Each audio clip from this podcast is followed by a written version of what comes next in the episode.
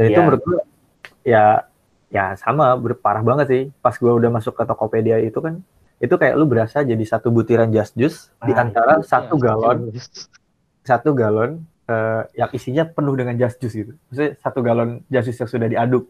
Itu cuma Iya. satu butiran yang masuk sana gitu kayak. Kayak nggak ada apa-apanya gitu. Tuh, ternyata luas banget ya. Listen up, listen up. E-commerce. Halo e-commerce, kembali lagi di e-commerce talk season 2, episode 5 tentang back-end developer. Pada episode-episode sebelumnya, kita udah bahas tentang sang pencipta-pencipta desain, UI UX, pencipta coding yang penuh warna, front-end, dan sebagainya. Nah, sekarang apakah episode tentang pembenci desain? Apakah episode ini untuk yang suka jika tampilannya tidak warna-warna? Atau back-end developer tidak bisa maju-maju karena selalu back atau belakang. Nggak jelas ya, nggak jelas. Oke oke, maaf, maaf. Sebelumnya perkenalkan uh, saya Nusat dari Ilkomers 52 bekerja sebagai developer di Telfix IT Konsultan. Di sini sebagai moderatornya. Nah, di sini ada dua pembicara spesial pada backend developer kali ini. Ada Bang Mukib dari angkatan 51 dan Adam Firdaus dari angkatan 52 Ilkomer. Mungkin kita coba tanya lagi. Bang Mukib, Oh ya, ada apa? coba kenalin Bang. Ke adik-adik kita ini nih Bang. Halo semua, kenalin nama gue Mukib. Eh, gue angkatan 51, sekarang kerja jadi software engineer di Tokopedia. Wah. Kalau dari Adam, Bang Adam. Halo semuanya, nama gua Adam Firdaus, angkatan 52, kerjanya sebagai back-end engineer di Pahamify. Wih, Wah. bantu. Backend backend semua ya. Mantul sekali. Ya, satu tadi software engineer. Gue software engineer sih, Sat. Oh, oh itu software engineer ya? Nggak. Terus kenapa Anda ada di backend developer? Ah, iya, kenapa ya? Ternyata saya salah tempat ini ya. Tapi kayaknya gua Ah, software iya. engineer juga deh title-nya. Oke, Sama Nah, berarti ya, ya udah jadi kita adalah tentang software engineer. Enggak, enggak, enggak gitu, enggak gitu. Udah, udah, udah, ya udah kita fokus ke backend aja ya teman-teman. Kita bayangkan ceritanya kalian sangat paham banget tentang backend ya. Tapi Waduh, sebelum ngomongin berat. backend ya dan segala macam, backend itu apa sih? Kalau menurut Abang Mukib dari e-commerce 51 ini, backend itu gimana bang? apa ya? Kita menyiapkan data untuk front end ya, fokusnya. Sekaligus maintenance aplikasi itu buat berjalan terus dan tidak ada kendala. Menurut gue sih gitu sih. Wah. Hmm. Kalau front end emang tidak bisa maintenance bang? Bi- bisa aja. Cuma kan kalau request kan semuanya kita yang ngatur kan in out ya kan. Dan data-data kan banyak dari kita akhirnya karena kita yang sangat berrelasi dengan database at least minimal akhirnya kita paling menurut gue sih kita lumayan agak lebih crowded untuk masalah maintenance-nya. Wah, sedap juga. Kalau menurut Bang Adam, Eh, gua kebetulan kemarin nemu meme yang cocok nih buat pertanyaan lu. Wah bisa kita lihat gambarnya? Oh, enggak, enggak bisa bisa. kan ini podcast. Pak. Ya, Apa tuh.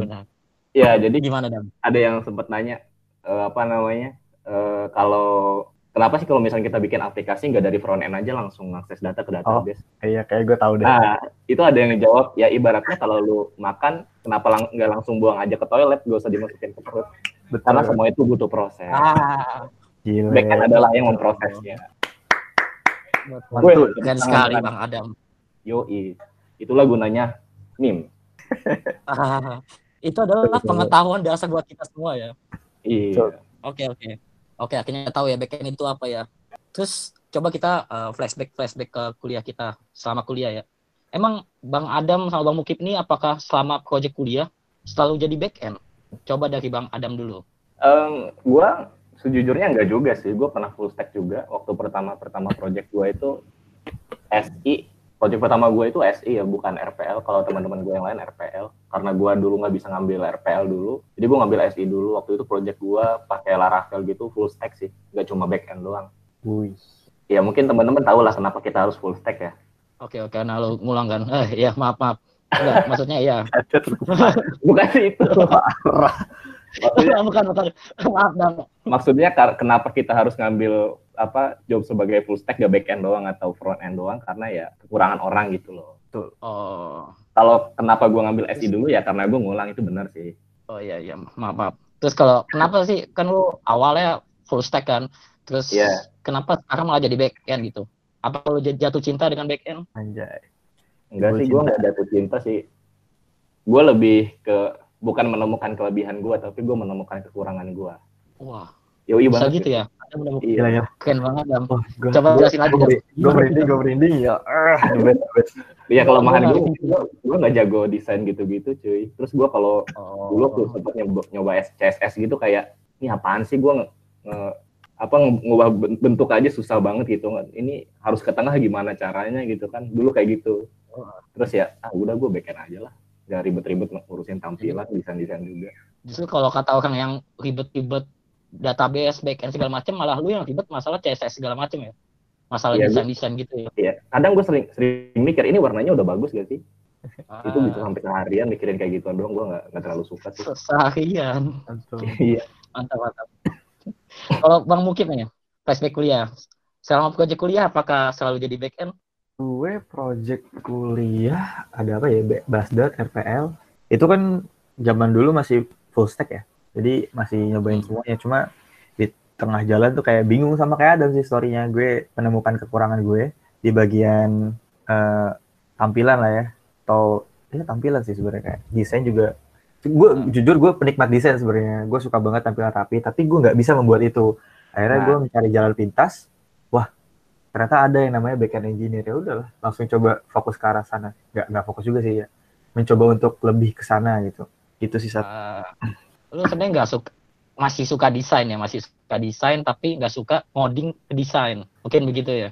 bukan nggak suka ngoding desain tidak mampu. Ah, Kal- kalau nggak suka itu kan tidak bisa dibuat susah Oke, ya kalau mampu dan tidak mampu Oh tuh iya benar. lebih kompleks ya itu kan menurut gue Lebih mampu untuk mengolah data yang tidak berhubungan dengan desain gitu lah ya.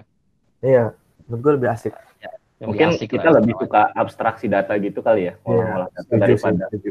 daripada ngolah-ngolah tampilan harus gimana. Bukan berarti anak back end itu nggak suka sesuatu yang ber, in- apa indah-indah gitu ya guys. Oh, lu masih lu masih suka warna-warna kan? Masih suka warna-warna. kan? Bukan berarti gue suram jadi anak back end. Bukan. bukan Oh. ya walaupun layar hitam doang terminal doang isinya Ah. sama tapi kita suka kok bukan membenci Hmm.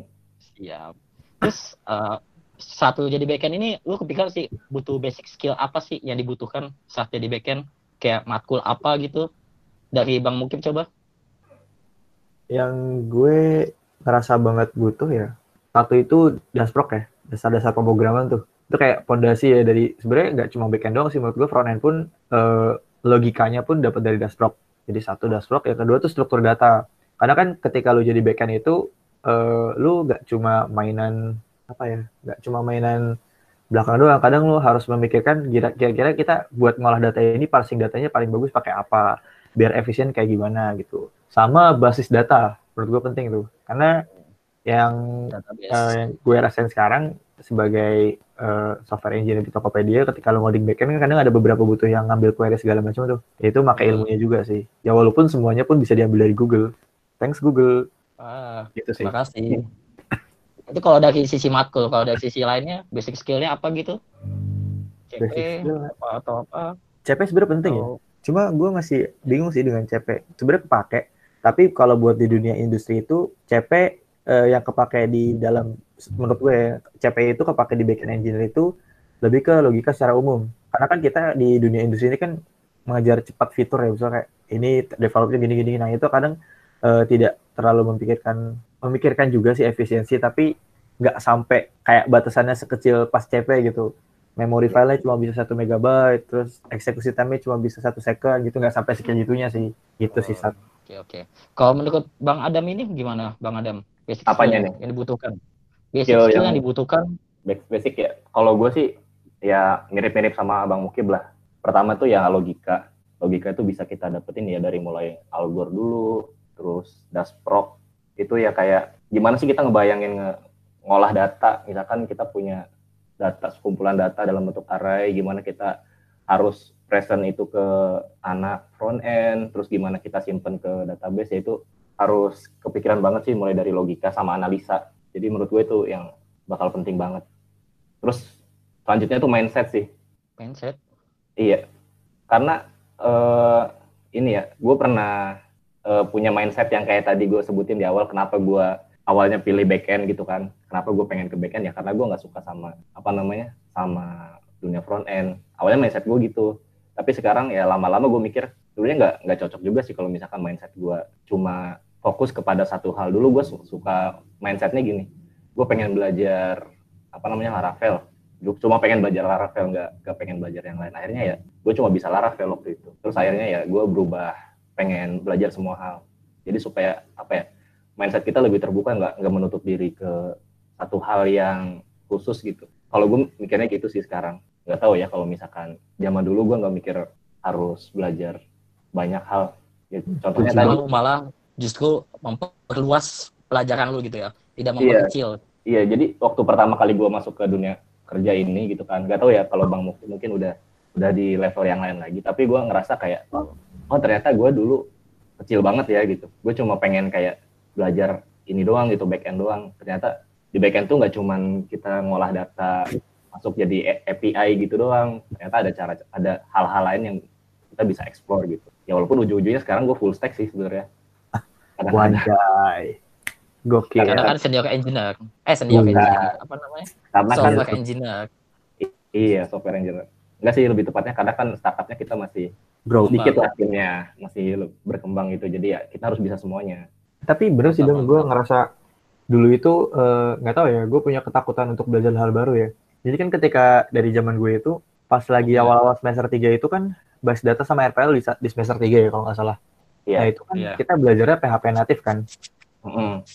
Hmm. nah waktu itu gue eh, sama kayak lu ngerucut kayak pengennya belajar ini aja gitu sampai SI aja semester 5 gue masih pakai PHP natif saat teman-teman gue yang lain udah pakai Laravel Codeigniter atau bahkan udah ada yang coba pakai Ionic atau Android tapi gue tetap pakai PHP natif dan itu Iya. menurut gue ya ya sama berparah banget sih pas gue udah masuk ke Tokopedia itu kan itu kayak lu berasa jadi satu butiran just juice di Ah, antara Iya, satu galon satu galon eh, yang isinya penuh dengan just juice gitu. Maksudnya satu galon just juice yang sudah diaduk.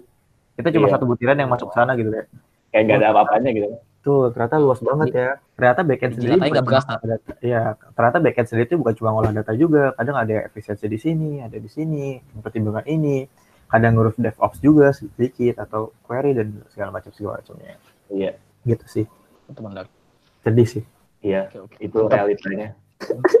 Jadi ya lebih banyak-banyak belajar lah untuk teman-teman yang masih kuliah ini ya, mumpung masih kuliah gitu kan. Iya. Explore sih. Explore everything. Oh. Explore. Jangan takut lah ya. Kan IPB, kayak Bang aduh, kan IPB searching and serving the best anjay.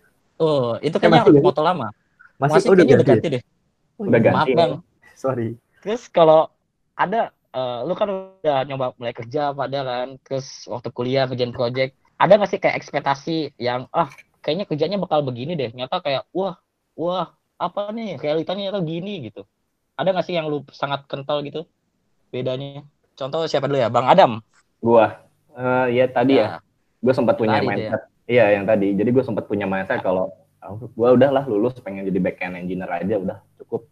Akhirnya ya gue mendaftar sebagai backend engineer di kebetulan startup yang masih berkembang, istilahnya masih kecil lah, timnya masih sangat sedikit orangnya. Akhirnya gue menyadari bahwa oh ternyata gue harus bisa banyak hal. Kita tuh lulus belum tentu kita nyemplung atau dapat kerjaan yang apa namanya eh, eksklusif untuk suatu Bidang posisi gitu. Kita cuma harus ngerjain itu. Kita juga terkadang harus belajar hal yang lain di luar zona nyaman kita gitulah. Jadi akhirnya gue merasa mungkin gue harus mempertimbangkan mindset gue untuk mem, me- apa ya mengkhususkan kemampuan gue hanya di bidang tertentu saja. Jadi gue coba belajar kalau misalkan di awal-awal gini ya gue harus apa jadi generalis bukan jadi spesialis dulu gitu. Gue harus eksplor lagi mungkin ada sesuatu hal yang lebih gue sukai daripada backend. Atau mungkin itu ternyata ada di dalam backend juga tapi spesifik untuk backend yang lain gitu. Kayak di dunia backend kan ada luas, bisa aja kita cuma ngolah, cuma masukin data, ngelewat apa nyimpan data atau bisa juga kita ada semacam teknik-teknik yang lain yang mungkin kita bisa pelajari lebih dalam lagi. Kalau gitu lu mending kayak generalis semuanya atau lu spesialisnya dieksplor lagi beberapa spesialis-spesialis itu ya. Di Iya, dalam mungkin- spesialis lo itu. Ya bisa jadi kayak gitu. Betul. Kalau Bang Mukib gimana Bang? Eh, sebenarnya menurut gue ekspektasi gue waktu kuliah dengan dunia kerja eh, masih ada hubungan ya, masih ada benang merah. Tapi oh ya tadi yang gue yang gue bilang gue kayak satu butiran Justus di, di satu galon yang Justus yang sudah diaduk gitu. Jadi kayak ternyata kanan kiri wah ternyata dunia dunia teknologi itu luas banget gitu. Itu sih kayak eh, efisiensi proses terus resource kadang bingung sih sama ini yang gue bingung gue pikir backend itu tidak perlu membuat sebuah dokumentasi ternyata eh, dokumentasi itu Oh. di semua muanya dibutuhkan gitu Kayak kemarin Iya. sempat belajar bikin Oh. dokumentasi sih Dalam bentuk apa tuh bang? dokumen kalau gue sih di di Tokopedia pakai Jira ya Hmm. jadi ada salah satu apps gitu lah Jira buat sprint sih dia Scrum itu sih buat penjelasan-penjelasan setiap codingan Hmm. lo itu ya atau Nggak, setiap function yang lo buat. nggak nggak setiap function juga at least flow secara garis besar jadi ketika kita mau pindah tim atau ketika kita tidak memegang itu lagi ada orang lain yang bisa membaca data tersebut gitu. Misalnya kayak ya kan kita kalau di kampus itu kan rata-rata kalau proyekan kuliah lah ya atau proyekan-proyekan di luar itu kita main solo ya gak sih? Iya. kayak kadang enggak sih kadang Ah ya. kelompok juga tapi kan udah kebagi-bagi. Jadi ya dan kita itu nggak membuat sebuah apps yang scalable ya gak sih? Betul. cuma ini doang. Tapi ketika udah mikirin ke sana kan kita harus tahu nih bahwa apps ini nggak selamanya kita yang maintenance gitu. Ke depannya bakal ada banyak orang lagi yang maintenance ke sana dan butuh tahu flow yang sekarang existing gimana. Makanya butuh dokumentasi. Yang itu yang susah dikejar. Ah, itu itu, mending membiasakan sejak kuliah untuk mendokumentasi hal-hal begituan lah ya. hmm, bisa sih. Sembari sembari nguatin juga ya. Jadi jangan cuma jago di dokumentasi tapi backendnya hilang. Terus di selama lo kantor itu ada nggak sih kayak tantangan terbesar saat jadi backend developer? Atau suka dukanya deh gimana? lu nanya siapa sat? Btw gue juga nanya. Ah, gue lupa. Bang mungkin deh. Kayak eh, suka dukanya ya. Suka itu ya ketika kita bisa kontribusi ke ke apps yang kita sedang bangun gitu. Eh, kontribusi kecil tuh tetap menurut gue ada efek sampingnya. Jadi kayak wah harus gue jalan. Mungkin ini agak susahnya ya jadi seorang backend engineer ya. Kalau eh, lu tahu front end itu kan yang tadi ya lu bilang ya tampil apa hasil kerjanya langsung terlihat sama orang ya. Misalnya kayak lu lagi di dek kereta nih Betul. terus ada yang ada bunyi-bunyi aplikasi lu nih terus wah itu gambarnya itu kan wah itu gambarnya gue yang bikin tuh. Kan sebagai front end engineer tuh kerasa kayak gitu. Nah, tapi kalau sebagai back end engineer nggak kadang nggak kerasa. Karena kan kita fokusnya ke belakang ya kita ke efisiensi ambil datanya dan ini dan itu tidak terlihat oleh orang-orang. Dan kadang itu yang jadi sedihnya sih ya, sebagai software software engineer atau back end engineer. Karena produk yang kita buat tidak langsung digigit oleh khalayak luas Kita sendiri. Oh, kalau ya luas. maksudnya eh dapat gak sih dapat gak sih Dapat dapat dapat. Dapat dapat. Jadi gitu. sukanya ya tadi ketika lu bisa kontribusi untuk pembuatan produk lu tuh itu senang banget sih kayak begadang lu tuh terbayar Iya. kerja kelas lu terbayar gitu sih kalau berhasil gitu. kalau berhasil nih kalau gagal beda lagi ceritanya kalau Iya. gagal nanti masalah Harus, itu harus berhasil dong. Jadi duka. Masa gagal. ya gitu sih sedih Karena kita jadi bisa sombong kan. Itu gua yang buat tuh. Ya nggak Tapi sih? dalam hati aja saat sombongnya. karena Oh, nggak dalam hati aja ya. Gak boleh tiba-tiba di KRL. Eh itu gue yang buat loh. Aduh. Siapa lu? Anda gitu? siapa? Iya sih. juga sih. dalam paling itu menurut gue sih suka dukanya Lanjut, Bang Adam, gimana suka dukanya? Eh, gua eh, gua selama kerja 10 bulan ini ya gue sukanya ya enjoy sih gue ngerasa cocok sama kerjaan gue apa yang saat ini gue tekuni gitu kan sebenarnya udah sesuai sama ekspektasi gue sih selama kuliah. Terus sama lingkungan kerja juga teman-teman kantor cocok. Terus yang paling disukai itu sebenarnya adalah yang tadi di sama bang Mukir bilang melihat produk kita dicintai sama user. Jadi kayak gue kan eh, startupnya di, bergerak di bidang edukasi ya. Gue belakangan ini punya kayak semacam apa ya cara buat refreshing baru sih. Gue kadang buka Twitter terus gue nyari nge-search nama ini gue Apps aplikasi ya? gue Perusahaan lo. gua. Terus kayak ngebacain gitu tweet kadang-kadang kayak eh, mereka kayak suka gitu sama produknya atau apa gitu kayak wah gua Wah. apa namanya gua gua kerasa bangga gitu ya? Ah bangga gitu bersyukur bangga gua, gua ngerjain apa aplikasi ini gua kerja di sini. Itu sih sukanya. Oh, sedap sekali. iya luar sebelah biasa. Luar biasa terus dukanya ya Terus dukanya? Ya dukanya apa? dukanya itu ya tadi di awal gua awalnya kan apa berpikiran sempit mikir gua cuma ngerjain hal-hal tertentu doang ternyata enggak terus eh, apa namanya gua ngerasa kayak ternyata banyak hal yang gua ker- pelajari atau gua kerjain sama sama di kuliah itu yang belum ada gitu di saat gua kerja jadi gua harus banyak belajar hal-hal yang baru itu bukan duka sih sebenarnya itu ya itu challenge ya menurut gue itu suka sih. Dok. learning Iya. new thing itu Ah, hal yang Tapi- capek tapi seru iya tapi berbeda kalau deadline-nya sangat dekat apa ya hmm. deadline-nya sangat Deadline. dekat gitu, kayak ya makanya tadi gue bilang itu bukan duka sih itu challenge sebenarnya Kayak sih itu kita harus berkembang terus teman-teman. Wih deh. Adam kayaknya Sedap, sedap. mantep banget ya. Gue jadi ikutan termotivasi loh, Dam. Makasih ya, Dam. Wah. Wah. Terima kasih. Tadi kan Adam tuh ada challenge-nya kalau gitu. Kalau Bang Mukib challenge-nya gimana tuh Bang? Di Tokopedia, perusahaan besar itu, software engineer, Waduh. back-end developer, mengolah data. Wah, Eh, BTW, gimana tuh Bang? gue bisa, nggak bisa sih. Ada satu fitur yang gue juga develop front end ya.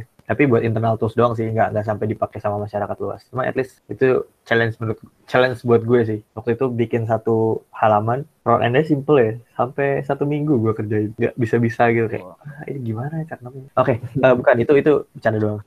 Challenge-nya itu buat Ya, gue Oke, oke.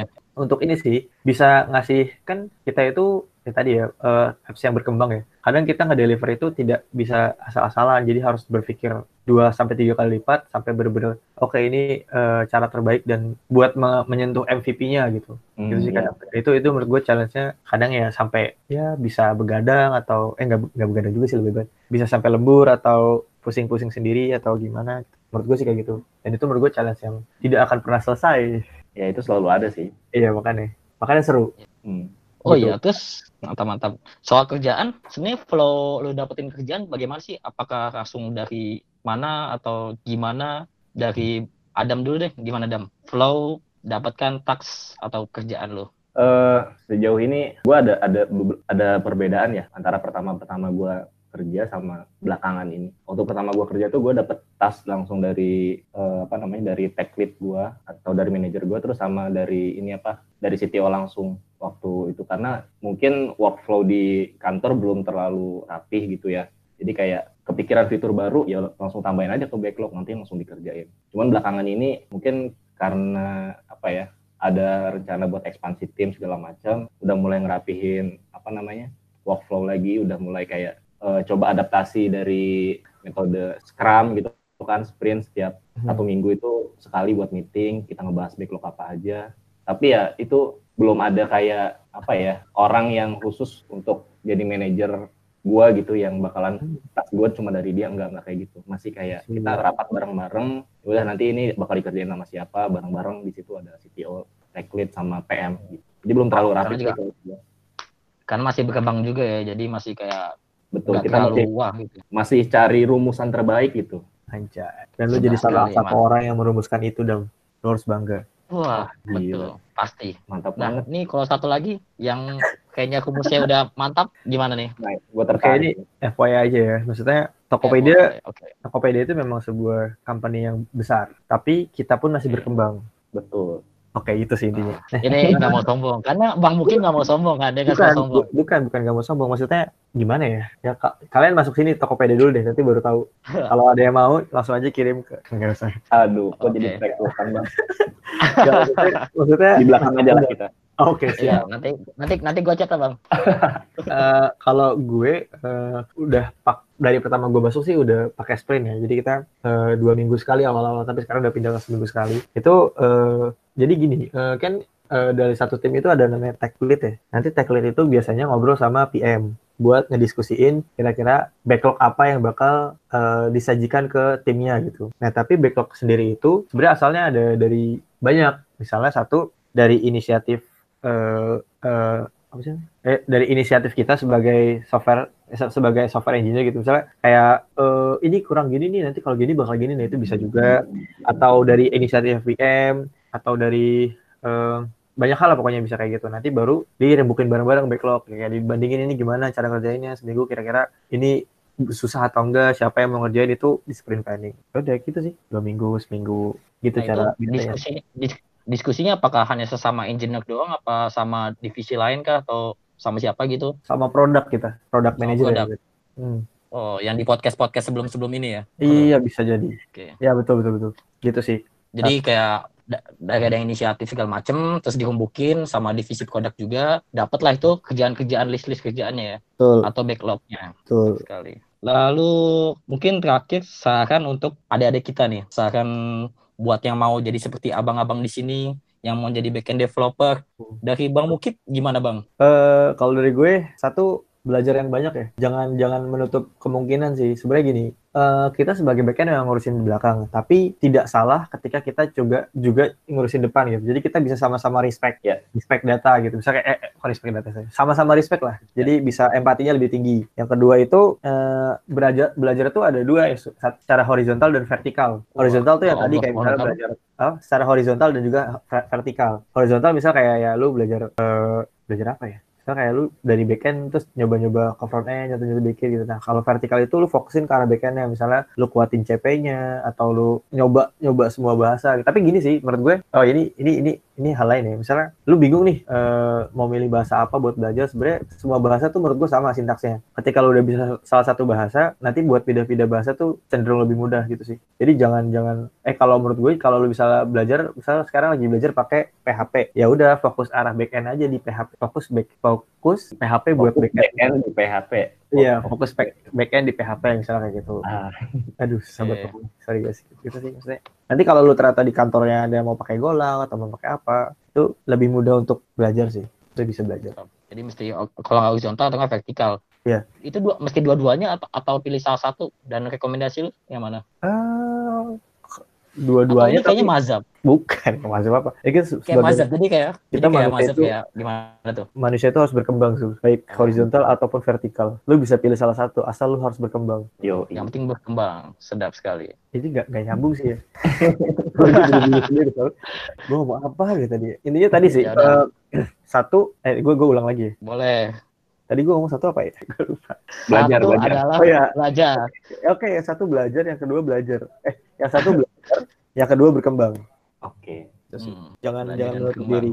Soalnya kalau gitu cepat banget ya growingnya, sumpah cepat banget cepat. Oke oke. Lanjut kalau misalkan Bang Adam gimana Bang? Saran untuk menjadi Bang Adam Fir. Kok saran menjadi gua sih? Anjay. Gak bisa itu original ya sih, yo. Oh, Oke. Harus menjadi diri kalian sendiri, teman-teman. Oh, Benar sekali. Saya salah menanyakan teman-teman. luar biasa sekali Adam.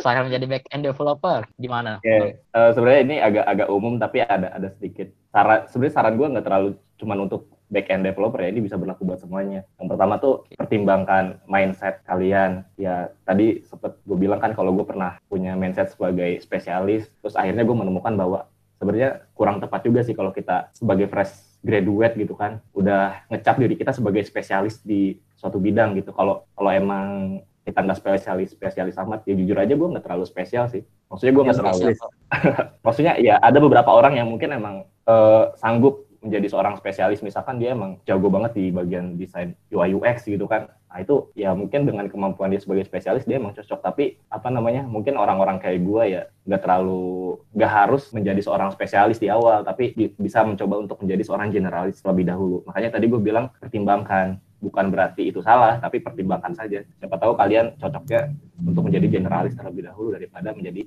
seorang spesialis di awal. Ya, jadi itu ya akhirnya kita harus belajar, terus jangan pernah ngerasa puas dan cukup apa yang kalian dapatkan selama kalian di kuliah karena kenyataannya ya ternyata pada saat kita kerja itu agak beda ya, agak agak banyak hal yang baru gitu kan, yang ternyata itu nggak nggak selamanya cukup yang kita dapetin di kuliah doang. Apalagi kan kalau di kuliah kan kita cuma diajarin materi-materi ya, apalagi waktu itu gue inget banget SI itu setiap kuliah gue berjuang untuk tidak tidur ya.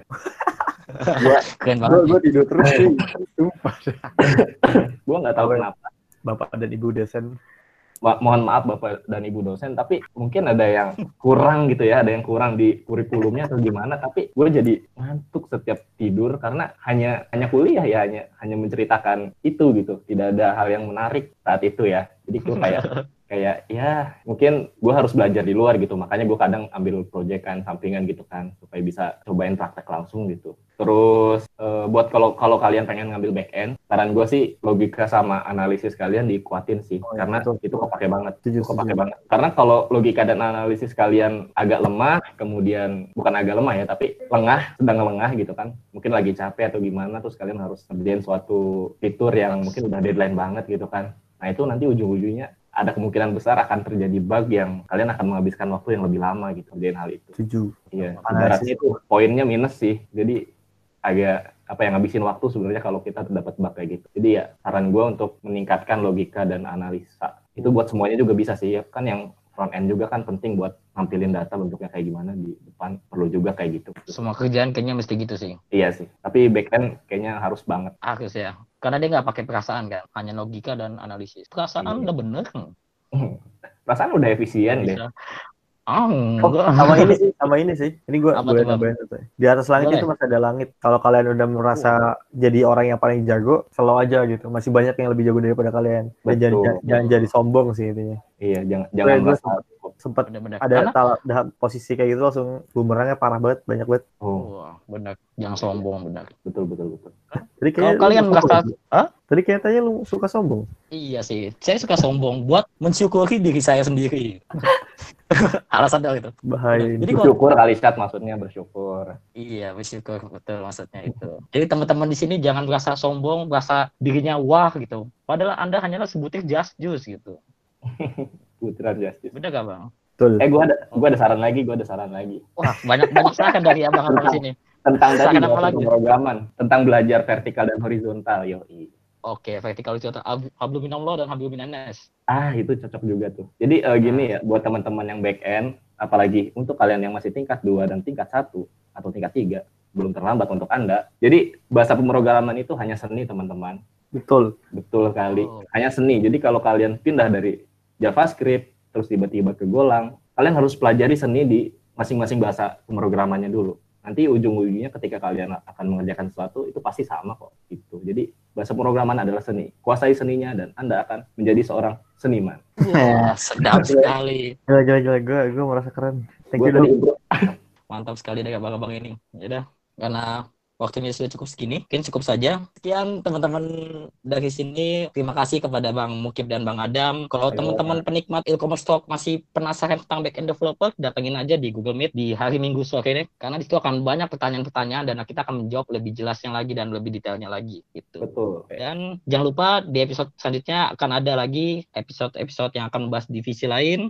pada selasa depan lagi. Sekian, terima kasih Bang Mukib, Bang Adam, dan penonton di sini. Yo. Dadah.